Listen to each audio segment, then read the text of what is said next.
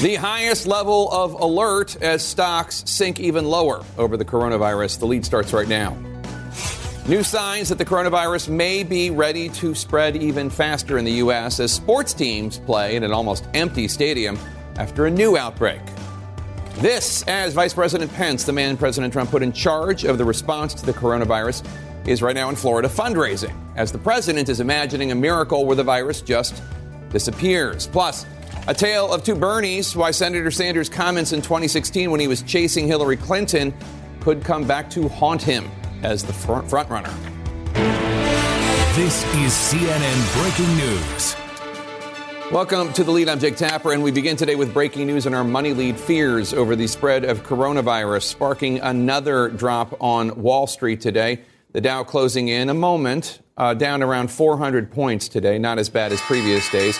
It is down more than 3,000 points for the week. To put that into perspective, global markets have shed more than $6 trillion in value in just the last seven days. I want to get it right to CNN's Alison Kosik at the New York Stock Exchange. Uh, Alison, obviously a bad day, not as bad as previous days, but do we expect this trend to continue, this downward trend, because the fear about a possible pandemic does not seem to be going anywhere? You make a very good point there, Jake. It is fear and uncertainty about the coronavirus that's driving this massive sell off we've seen all week. And right now, the people I'm talking with are telling me the extreme trading action that we've seen all week. It really suggests investors aren't confident that the U.S. government is prepared for an outbreak of the virus in the U.S. Some traders are telling me what uh, could stop the sell off at this point is some action or positive piece of news. Uh, the Federal Reserve Chairman, Jay Powell, he gave a stab at it a little while ago, releasing a statement uh, saying the fundamentals of the U.S. economy are strong, that the coronavirus is a risk to the economic act, uh, activity of the U.S., and that the Federal Reserve is, is monitoring developments and how they impact the economy, and that they'll use tools as necessary to support the economy. But interestingly enough, the only reaction I saw from stocks after that was that they went lower at that point. Although this is a Friday and it's unlikely investors really want to hold on to stocks as they go into the weekend, just in case there's more bad news to come over the weekend. Jake? And Alison, obviously, most Americans invest for, for decades, not for days or weeks or even months. So I assume investors are, are being cautioned by experts to keep their money where it is right now if they can afford to do so. Yeah, I would certainly say leave it to the professionals to buy on the dips here and to day trade. You know, when you've got a market that is this volatile, most money managers will, will tell you, you know, just leave your portfolio alone at this point. So unless you're retiring tomorrow, smart money people will say don't even look at your 401k. And as we head into the weekend, history, to give you some sort of food for thought as we head into the weekend, uh, history has shown uh, that the U.S. markets will bounce back. Uh, but the, of course, question is, when will that be and by how much? Jake? All right, Alison Kosik at the New York Stock Exchange. Thanks so much. The U.S. is clearly now at the beginning of a health crisis, but though the president and his team want to convey strength and confidence, they can occasionally seem defensive. Acting Chief of Staff Mick Mulvaney even suggesting today that in order to calm the markets, Americans should just turn their televisions off for 24 hours. Mulvaney also suggesting the Democrats and the media are trying to use the outbreak of the coronavirus to try to bring down President Trump. And he made the odd argument that the press should not have been covering the impeachment trial of the president when the outbreak began five to six weeks ago. The press was, was, was, was, was, was covering their, their hoax of the day. The reason you're paying so you're saying so much attention to it today is that they think this is going to be what brings down the president. I seem to recall a great deal of very aggressive media coverage during the Ebola crisis during President Obama's time in office. President Trump's top campaign surrogate, Don Jr., even said this on Fox about Democrats criticizing the administration's response. For them to try to take a pandemic and seemingly hope that it comes here and kills millions of people so that they could end Donald Trump's streak of winning is a new level of sickness. That's the president's son saying that Democrats hope millions of Americans will die from the coronavirus. The only actual sickness here, almost 3,000 people have died worldwide from the coronavirus, most of them in China, but the virus is spreading, including into the United States. The Centers for Disease Control saying there are 62 cases of coronavirus in the U.S. right now that they know of, and there are questions about how the administration has handled the crisis so far. For instance, questions about whether Trump administration officials at the State Department and at HHS made the right call when they overruled the Centers for Disease Control in allowing cruise passengers who were infected by the coronavirus to fly on planes back to the U.S., along with people who were at the very least asymptomatic.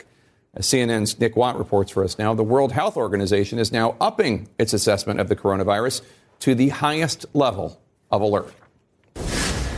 One patient in serious condition in Northern California, potentially the first case of community spread in the U.S., now a focus in the fight to contain this virus. Because the patient did not initially meet the criteria for coronavirus testing, the patient was not in airborne isolation. So, dozens of healthcare workers now quarantined and a state of emergency declared in that patient's home county. Meanwhile, at nearby UC Davis, three students now also quarantined. One of them suspected of having the virus. There are probably cases of coronavirus from community acquisition in multiple parts of the country right now. And this confirmed case in California is now changing policy nationwide. We haven't been able to test more broadly. We've had kind of a bottleneck we haven't had enough testing sites. Now, more labs are online, and the CDC's testing criteria radically overhauled. Used to be only those who had traveled to China or been in known contact with someone who tested positive. Where, CDC, did you ever come up with a protocol that was restricted to people that only traveled to China? I mean, come on. Now, if a doctor suspects coronavirus, they can test for it. Could be the key to prevent a silent spread.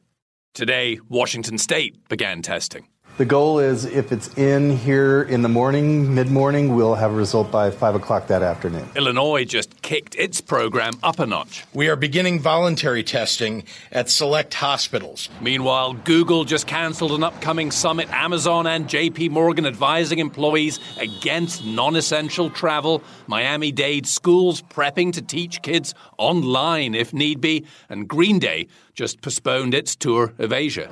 Overseas in Italy, a soccer game in an empty stadium and a motor show cancelled in Geneva.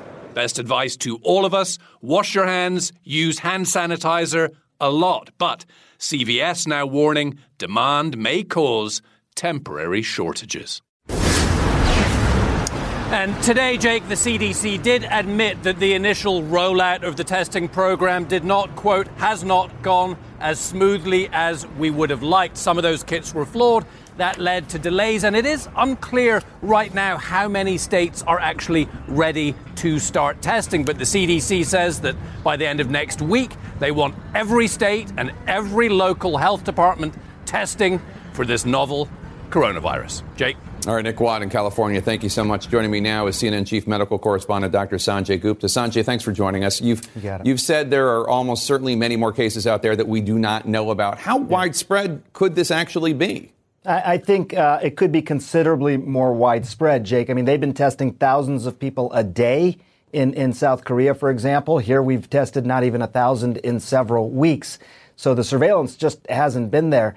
And also keep in mind that around 80% of people who, who do have this infection have mild or no symptoms, so they wouldn't, uh, you know, necessarily go to the hospital or the clinic in the first place. So I think it could, you know, two to three fold more, more widespread. That's why community spread starts to happen. The World Health Organization is getting closer to calling this an actual pandemic. You, you think we're basically already there.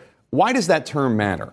Uh, I think there's two big reasons. One is that it's uh, from a from a resource standpoint, WHO, UN, uh, if, if a uh, outbreak is considered a pandemic, it starts to divulge more resources, divert more resources to certain areas of, of the world, and particularly areas that don't have as strong a public health infrastructure.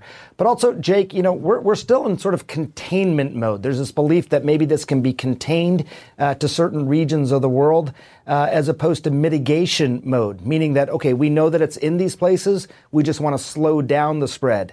Uh, once it's declared a pandemic, it sort of shifts uh, you know, the, the, the, resources and the efforts and more into this, this uh, mitigation mode. And that changes how the public health community approaches this. The CDC uh, now says that the goal is to have every state and local health department uh, able to test yep. for coronavirus by the end of next week. That's not happening now, though. It's not. I mean, and this is quite striking. Again, you know, I, I, I, hate to say this, but, you know, if you look at our public health system, which I do think is one of the best in the world, with regard to this particular issue of testing, uh, we're kind of near the bottom, sadly. You know, we have 10, 11 sites, seven public health sites, three DOD sites, and the CDC where that testing can occur now. So someone shows up in a hospital or a clinic someplace in the world and says, Look, I was just in Italy. I don't feel well. I'm worried about coronavirus. And many times they're being told by their doctors or the hospital they can't be tested. As you point out, by the end of next week, that should change. But look, we're two months into this, and, and days matter, let alone weeks, Jake, when it comes to testing.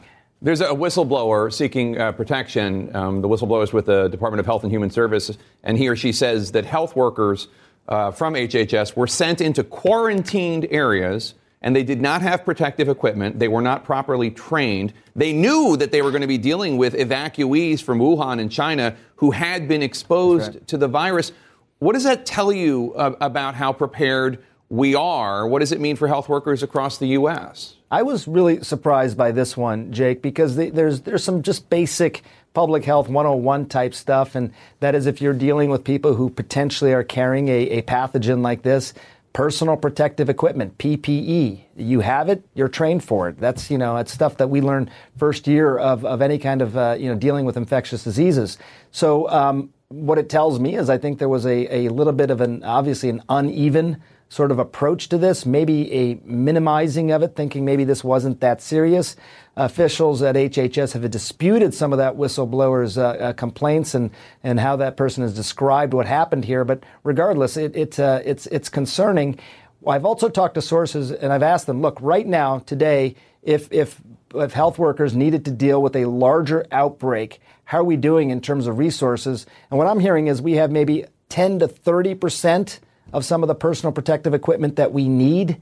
Clearly not enough. We can ramp up manufacturing of this gear quickly, but you know we're, we're not there right now. If this were to uh, uh, get quite large in terms of numbers. Something else I wanted to ask you about is this Washington Post report from a few days ago. Uh, back when those Americans uh, who were infected were brought back to the United States from the Diamond Princess, that cruise line, uh, the CDC did not want those infected patients to be flown back along with passengers who were uninfected or at the very least uh, uh, asymptomatic. But the State Department and a Trump administration health official overruled mm-hmm. the CDC. Uh, what do you think about that? Uh, I, I, think it's some of the, the, the same sort of um, interplay, entanglement between uh, politics and science here. I mean, sadly, um, you know, the, the, there was clear science uh, in terms of how patients should be treated that were known to be infected. In the past, as you know, people who were suspicious because they had been in an area where the virus was circulating, uh, they were brought back and placed into quarantine. But prior to that cruise ship, people who had been diagnosed with the infection were stayed and stayed and were quarantined in that particular area. This case, they just totally flipped the decision, and you know there's there's no logic to it. And again, it's part of this uneven approach to how they, this has been handled. All right, Dr. Sanjay Gupta, thank you as always for your expertise. The Trump White House saying, turn off the TV. Maybe we can have a miracle, hoping the virus will just go away, as critics slam the strategy or lack thereof to fight it. And the Trump White House is warned that the deal in the works with the Taliban could help a terror group declare victory. The warnings come coming from Republicans. Stay with us. Despite an uptick in coronavirus cases in the United States today, the Trump administration is trying to convey a sense of control, downplaying fears of the virus spreading widely, insisting chances of a recession are low. As CNN's Kaitlan Collins reports, one lawmaker briefed on the coronavirus today on Capitol Hill says the Trump administration is unprepared on multiple levels as health officials around the globe rush to respond to the new cases of the novel coronavirus, the White House is continuing to downplay the risk. This is not Ebola, okay?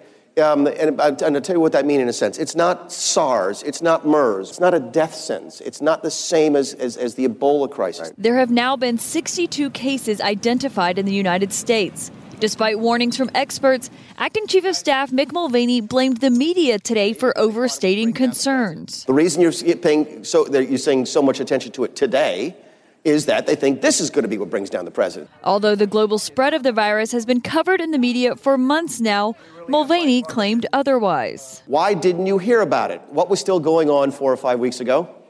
Impeachment And that's all the press wanted to talk about. Thank you for. Today, Secretary of State Mike Pompeo also faced questions from lawmakers who were skeptical about the administration's response to coronavirus. We agreed that I would come here today to talk about Iran, and the first question today is not about Iran. Well, let make it about Iran. Let, let me uh, make it uh, easier. I, no, I'm We've happy, learned that I'm there's happy been an outbreak in Iran of 245 cases. Right. Is the latest number. As Congress debates a coronavirus spending bill, the House was briefed by administration officials on the latest today, though some lawmakers still had questions.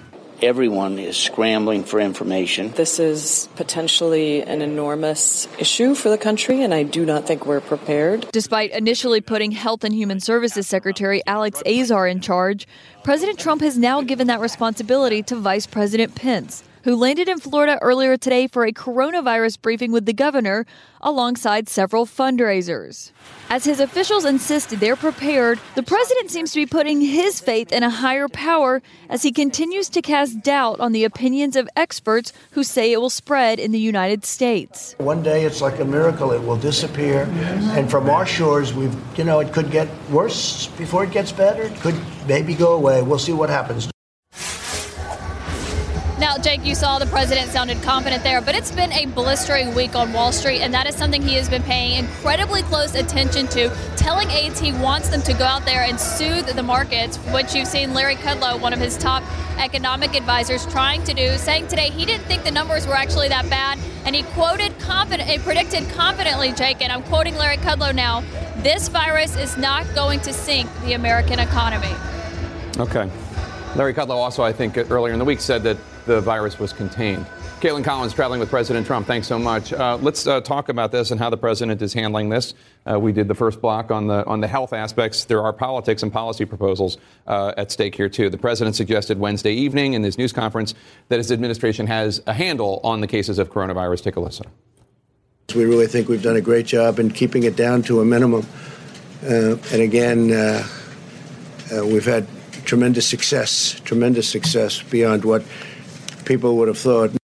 Mike Shields, let me start with you. I mean, after that press conference, we found out there is this new community based case out in California, thought to be the first case in the United States of this not contracted abroad or from uh, a patient by a healthcare worker. Uh, what do you think of how the, the messaging is on this? I think he's doing the right thing. Look, he five weeks ago he declared a national health emergency. That's exactly what President Obama did with the swine flu. Amazing the coverage, how glowing it was of his decisive leadership when Obama did that. President Trump, it was kind of ignored because we got back to impeachment, as Mr. Mulvaney said. It was talked about, but then we went back to impeachment. He stopped flights from China, and look what's happened. Other countries that continued their flights, like Italy, are starting to have much larger amounts of this. We have hardly had any. And that's partly because of what the president did, obviously. And now he is ramping it up. He put Mike Pence, a former governor, most of the governors are there in front line of, of dealing with the public response to this type of thing. Mm-hmm. You have a governor in charge of that who knows how to talk to governors, who's had to deal with this himself, and he's appointed himself as czar to handle it from the federal perspective. Today they had meetings across Capitol Hill. It was their fifth meeting with Congress to be briefed on this today. So mm-hmm. there's only been four before this.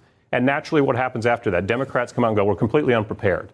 And then you wonder why we think Democrats are cheerleading for this to be a problem because immediately becomes a partisan issue and the president gets attacked, even though he's showing decisive leadership and doing exactly what President Obama did.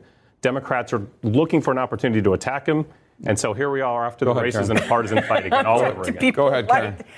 Uh, that's ridiculous. No one is cheering for anyone to be further harmed, get sick, die from this, this virus. I think we all would like to see competent leadership. And I think this is an example. One of the things I saw clips from yesterday were Republican senators asking questions, and you could hear in their voice their fears because they're hearing from their constituents who aren't buying what the president is saying. And this is the problem when you have a president who has a reputation for lying, when you really need to have confidence in your government. It's hard to believe and know what's the truth, and particularly when your lives are on the line, when your children's lives are on the line. Where are you getting accurate information? I would, the second piece I would say is this also is an example of why you know Trump made this big play for um, taking on China and the trade agreements, but he walked away from the strategic economic dialogue that President Bush started, that mm-hmm. President Obama continued. So when you're not having those conversations about other issues, it means, and we're we've considered them, you know, sort of an adversary, then we're not having conversations with other countries. It can't just be talking to ourselves. What do you think about the, the response so far? Well, I mean, I think a, a huge thing to look at in terms of the adequateness of this response is the fact that we are not even prepared to be able to test the amount of people that we need to. Uh, something that other countries are doing are absolutely prior- prioritizing that, and we're not. And I think if we take a step back at a lot of people that are fearful of the Trump administration for good reason right now because of all of the lies, the disinformation coming out, this is the exact scenario that scares a lot of people is when you need extremely competent leadership with a healthcare system that already leaves millions of people off of it. Uh, it's really, really scary for everyday Americans that aren't getting the answers that they deserve on how to deal with this. And, and Bill, apart from the politics of this, uh, I mean, Sanjay Gupta is about as politically agnostic, if not atheist, as, as anyone I know. And he just says, look, we don't have enough places that are, te- that are able to test, and we don't have enough protective equipment for people. Uh, that's, and those are just facts, uh, as he reported. Look, these things are very hard to handle and to manage from the federal government. We, we had some things when I was in the White House, and especially getting it's a very big government, getting it all coordinated and organized, dealing with 50 states. I mean, federalism is a wonderful thing, but in these cases, it makes things much more complicated. Um, so that the attitude should be one of humility from the White House, of determination, of urgency.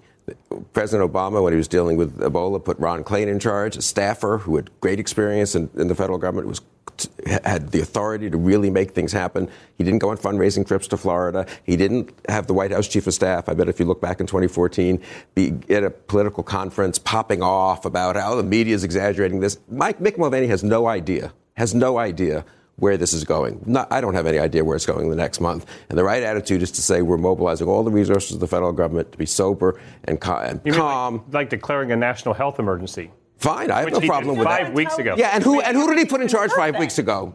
But Andrew Azar, the uh, Secretary of the Health and Human Alex- Services, Alex Azar. And what happened two days ago? They ramped it up.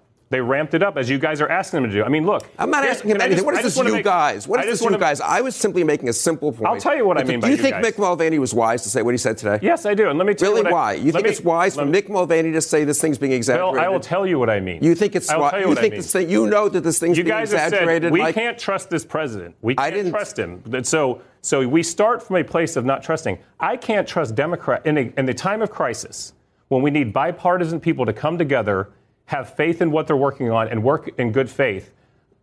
You have people that say, "How can we possibly trust the president?" and immediately start attacking him from a partisan perspective. Then, then we're right back to where we are in every problem that we've ever had. And so, why would I believe that anyone who has a criticism of the president right now, when you've been trying to impeach him, when you've been trying to go after every single thing he does, even in the face of a crisis where he does exactly what Obama did, it turns into a partisan Obama- fight. The signal that sends to millions of Americans like me is you are not serious about protecting the country. You are serious about scoring partisan points, and that's what I believe. But President Well, Obama did he's the not president. It doesn't matter what I say. It doesn't matter what any of us on this panel says. The question is what the president and his White House chief of So staff say. we have to squeeze in a quick break. Everyone stay where you are. Could health workers be spreading the coronavirus? That's the question after a whistleblower claims some were sent to handle evacuees from Wuhan, China without the proper gear or proper training. We're going to talk to the congressman representing the district where this allegedly happened. Stay with us. Continuing in our health lead, members of Congress are demanding answers from Trump administration officials after a whistleblower at the Department of Health and Human Services claims that more than a dozen workers who received the first Americans evacuated from Wuhan, China, may have lacked proper training or protective gear. That increases concerns, of course, that the health workers might have even played a role in spreading the virus. Joining me now is Congressman Mark Takano of California, whose district contains the Air Reserve Base in Riverside County, where this took place. Congressman, thanks so much for being here. So, how concerned are you that these health workers might have inadvertently uh, played a role in, in spreading the coronavirus? Well, I, I'm very concerned. The first 195 evacuees from Wuhan came to Riverside County. And I want to emphasize there are no confirmed cases among the evacuees, the cohort of evacuees that I know of. But that's one of my questions to HHS and CDC is have you tracked these 195 evacuees uh, who, who did not show any symptoms? My concern is that not all of them were tested. I had assumed uh, that this cohort was accompanied by uh, public service uh, health workers uh, from HHS and that they were properly trained and that they were even equipped with protective equipment since they were on the plane. One would so I- think. and I'm not sure, I, I, I need, these are the answers that I need. Uh, and at our briefing, our bipartisan briefing this morning, um, I posed that question and it wasn't satisfactorily answered. Now, I don't want to put that as a as a pejorative or negative on uh, Dr. Kadlec or, or Dr. Redfield, both of whom I thought were very, um, very uh, forthright and forthcoming when they, when they informed me uh, the day before uh, that the 195 passengers from Wuhan were going to arrive in my district. So I guess one of the big questions is how does this happen where healthcare workers dispatched by HHS don't have training or protective gear? Well, you know, I, that's a question that I want to ask. I don't want to speculate. Um, I, I will say that my office and my team, that we cooperated with the uh, Department of Health and Human Services uh, and the CDC, and we did our we did our part uh, to get information out. We we during the 14-day quarantine in Riverside County, we published a a, uh, a bulletin every day. Uh, transmitting to our constituents, my constituents, uh, what we knew and what we were able to learn uh, from um, the government sources. And it calmed people down uh, when they got information. It's so important for this government to keep credibility and to keep that faith with the American people. And I'm afraid that this is getting so political and so politicized. And the President of the United States, I think, is not demonstrating uh, the kind of leadership uh, that needs to be demonstrated. We need- cool headedness, level headedness, and most of all, we need honesty and straight answers. I agree. Uh, at least 50 residents in your district are quarantined over potential coronavirus exposure. More than 8,400 people in California are under similar quarantine across the state. Are you bracing for an outbreak in California? Well, that's another question that I have. Are we prepared? Do we have the uh, the, ice, the, the the facilities for uh, people to be isolated if uh, they uh, are testing positive for uh, coronavirus?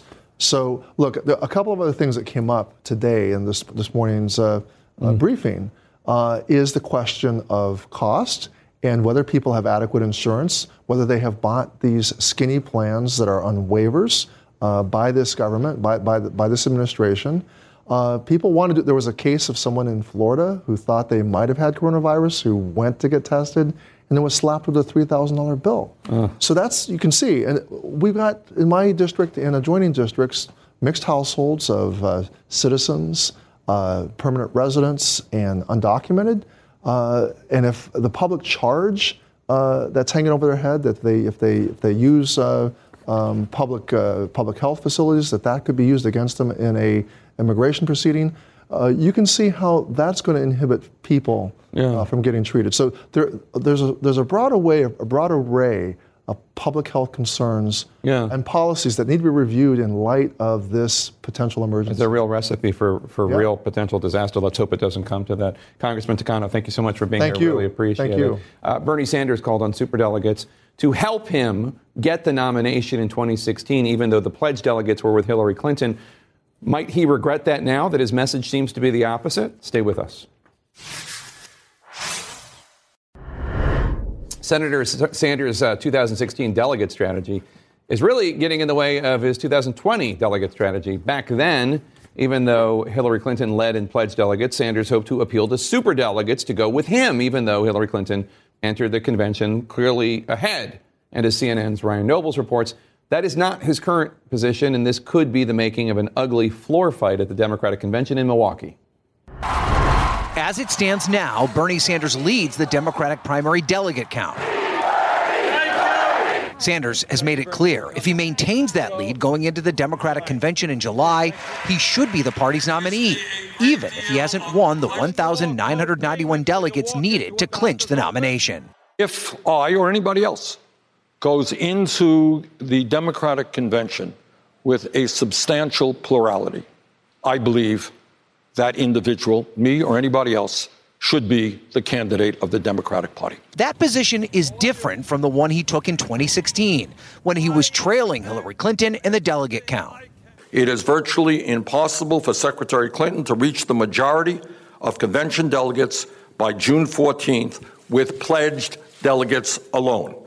In other words, the convention will be a contested contest. The rules for the 2020 convention, which Sanders helped to craft, are pretty clear. In order to win the Democratic nomination on the first ballot, a candidate must have earned a majority of available pledged delegates, or 1,991 delegates, through the primary voting process. If a candidate falls short of a majority on the convention floor, it moves to the second ballot. And in this round, all 3,979 pledged delegates, plus an additional 771 super delegates who are elected officials and party leaders, will be free to vote for any candidate they wish. Already, Sanders and his campaign are warning that if it gets to the second ballot and he is in the lead and the delegates change their vote, it could backfire on the Democratic Party. I think that will be a serious, serious problem for the Democratic Party. But in 2016, Sanders argued the opposite, suggesting that party leaders should assess which candidate had the best chance of winning in November. The question is just a simple yes or no. Should the person with the most pledged delegates be the Democratic nominee? You got 700 superdelegates. And I am not a great fan of superdelegates, but their job is to take an objective look at reality. And I think the reality is that we are the stronger candidates. And now Sanders' rivals are seizing on his shift. Can you explain why the will of the voters should not matter if no candidate reaches a majority of delegates? So you do know that was Bernie's position in 2016 and signaling they won't cede the nomination to him if he's not won a majority of the delegates. When uh, we were putting to, they were putting together the 2016 platform for the Democratic convention, those are the rules that he wanted to write. And and to be clear, the Sanders campaign is not suggesting that the rules change, and they do believe that Sanders will earn the majority of the delegates by the time they get to Milwaukee. But what this amounts to is a PR com- campaign, a not so subtle message to those delegates and super delegates that if Sanders has the most delegates when the convention rolls around in Milwaukee, he should become the nominee or things will be very difficult for the Democratic Party to unify as they head into the November election. Jake? All right, Ryan uh, Nobles uh, with the uh, Sanders campaign in South Carolina. So, uh, Alexander, let me start with you as a progressive who supports both Warren and Sanders uh, for the nomination. Uh, he has seemingly changed his position on this. Um, why is it okay for him to change his position now, do you think, considering back then he was saying, look, if Hillary Clinton doesn't have the majority, I'm going to make the case to superdelegates. They should support me, even though I'm behind. Well, I mean, the rules were completely different in 2016 in that superdelegates actually were able to vote on that first ballot. That is different from 2020, in which the superdelegates are now able to vote on the second ballot. And so I think that the context, as someone who worked on the Bernie Sanders 2016 campaign, from the very beginning, superdelegates had come out from Hillary Clinton. So I think the Bernie Sanders campaign, like other candidates right now, are taking positions where even if it's not a plurality or majority of the delegates, they might also go into a contested convention. Uh, that is, you know, the Bernie Sanders was trying to operate in 2016 when there was two people there. So I don't think it's uh, that big of a change. I think it's politicians seizing on moments uh, for the Democratic frontrunner, and you know, it's another moment where it shows the, his strength. Sound, it's very politically craven. I mean, Senator Sanders is acting like a politician. He is now the frontrunner, so he wants the rules that will work better for him. That's what it feels like. It's so disturbing too, because having also worked on not just Hillary's campaign, but on the platform committee. I mean, there was so much work done to try to accommodate Senator Sanders, and so many changes were made, ironically, to the caucus system, which ended up being problematic, and specifically this whole change on superdelegates. This is what he wanted. And here it is, and now he's saying, "Oh no, no, no, no, no, no! I don't want to follow well, those rules because it's inconvenient sure, for me." Sure, but That's I think a lot of people that I also know that are on the Uni- the Unity Reform Commission also tried to get to abolish superdelegates. That is Bernie Sanders' position: is to abolish superdelegates because they are not a democratic way of being able to do things. And now the compromise position for that was to have the scenario that we have right now. So I think it's But also think the other- equally as disingenuous the to be able to suggest that he is taking a stance here that's different when he It wants to different. abolish establish super delegates. But can we just be honest? Going into the convention, it wasn't just that she had more delegates and super delegates. She had three million more votes. So if we were going to go guess by, what he did? He decided to campaign with her in 26 different rallies. So I think that So- he got behind, Begrudgingly. rallied You with went through this. Hillary Clinton. You went through this with the Republican convention in Right. 2016. Yeah, well, we don't have super delegates. We let the voters decide, and we don't give extra weight to someone because they happen to be a former elected official in the establishment to kind of fix the process. And mm-hmm. so, for me, as a Republican watching this, I think Senator Sanders is consistent because his consistent message is don't steal this from me. Mm-hmm. What do you That's think? what that's his consistent message both times. Don't have the DNC chair have to resign the night before the convention because it's being stolen from me. What do you Well, think the, of it all? The Trump campaign is doing its best to promote Sanders, and, Yes. and Mike's doing that now because they think they can beat Sanders most easily. But you know, it's all this delegate talk is nice. Half a million South Carolinians are going to vote tomorrow. Yep. Uh, the first primary, not a caucus, in a truly diverse state. And let's see what the results are, and let's see whether we're so confident after that that Senator Sanders is cruising towards a majority or even a very high plurality in delegates. Okay, let's do that. We'll see that, and then we'll we'll con- reconvene. Everyone, stick around. Republican outrage over President Trump's peace deal with the Taliban to end America's longest war. That's next. Stay with us. Our world lead now. Top Republican lawmakers voicing their fears about the pending peace deal with the Taliban, expected to be inked tomorrow in Qatar with Secretary of State Mike Pompeo on hand. In a letter to Pompeo and Secretary of Defense Mark Esper, 21 members, including the chair of the House Republican Conference, Liz Cheney, write the Taliban is a quote terrorist group that celebrates suicide attacks, adding quote we are seeking assurances that you will not place the security of the American people into the hands of the Taliban and undermine our ally, the current ally, the current government of Afghanistan. The Afghan government says the agreement could give a victory to the jihadist group. CNN's Barbara Starr is at the Pentagon for us. Barbara, what is expected from this peace deal and what might it mean for U.S. troops in Afghanistan? Well, Jake, the idea is that right now, if this all works, the U.S. will be able to draw down, bring some troops home rather quickly. 12 to 13,000 there right now, come down to 8,600 troops in Afghanistan, still there to fight the remnants of Al Qaeda and ISIS. That's the whole idea if all of this works. They ink the deal tomorrow, that's the schedule. But on this question of secret annexes, there may be good reason for Congresswoman Liz Cheney to be asking these questions because right now, none of the documents have exactly been made public. The world has not seen what everybody, especially the U.S., plans to sign. There are indications the administration says we're not entering into some new cooperative relationship with the Taliban, but a lot of questions, a lot of worry. Look, it has been a very long war. This is a war that ends with diplomacy. More than 2,000 troops killed in this war. Jake? And Barbara, speaking of U- U.S. service members, Secretary of State Pompeo uh, was on Capitol Hill today, and he was questioned extensively uh, by Democratic Congressman Brad Sherman about how the president downplayed the impact uh, of a very serious problem, traumatic brain injury. This was, of course, after the Iranian strike in Iraq last month uh, affected uh, more than 100 U.S. service members, uh, causing TBI. Well, you know, here at the Pentagon, we just had a lengthy briefing from a top military doctor about what the military is trying to do to help troops suffering from these injuries. And then we had Pompeo today, which made it very bizarre to listen to his tone. Have a listen to that exchange on Capitol Hill. 19 days after uh, that i- those injuries, the president said, "I heard they had headaches. I can report it's not very serious. 30 of them are still in the hospital. All of them will be suffering their whole lives. Do you want to take the opportunity here today to apologize to those service members for trivializing their injuries?" Um, Mr. Congressman, I, I've never trivialized the injury. Wait, wait, but do you want to apologize on behalf of the administration for trivializing their injuries? Sir, I've never trivialized any injury. We take seriously every American service member's life. It's why we've taken the very policies in Iran that we have. Well, look, what we have right now is about 112 troops reported with mild traumatic brain injury. Thankfully, many of them have been able to return to duty. Jake? All right, Barbara Starr at the Pentagon for us. Thanks so much. Tune in this Sunday morning for CNN State of the Union. I'm going to sit down with Vice President Mike Pence to discuss the latest on the White House response to the coronavirus. And we're also going to have Democratic presidential candidate, former Vice President Joe Biden, fresh off whatever happens tomorrow in South Carolina. It's all at 9 a.m. and noon Eastern on Sunday. Questions about CDC screening as there's fear. Quality sleep is essential, and that's why the Sleep Number Smart Bed is designed for your ever evolving sleep needs. So you can choose what's right for you whenever you like. Need a bed that's firmer or softer on either side? Helps you sleep at a comfortable temperature, quiets their snores. Sleep Number does that. Sleep better together. JD Power ranks Sleep Number number 1 in customer satisfaction with mattresses purchased in-store. And now, save 50% on Sleep Number limited edition smart beds for a limited time. For JD Power 2023 award information, visit jdpower.com/awards. Only at Sleep Number stores or sleepnumber.com.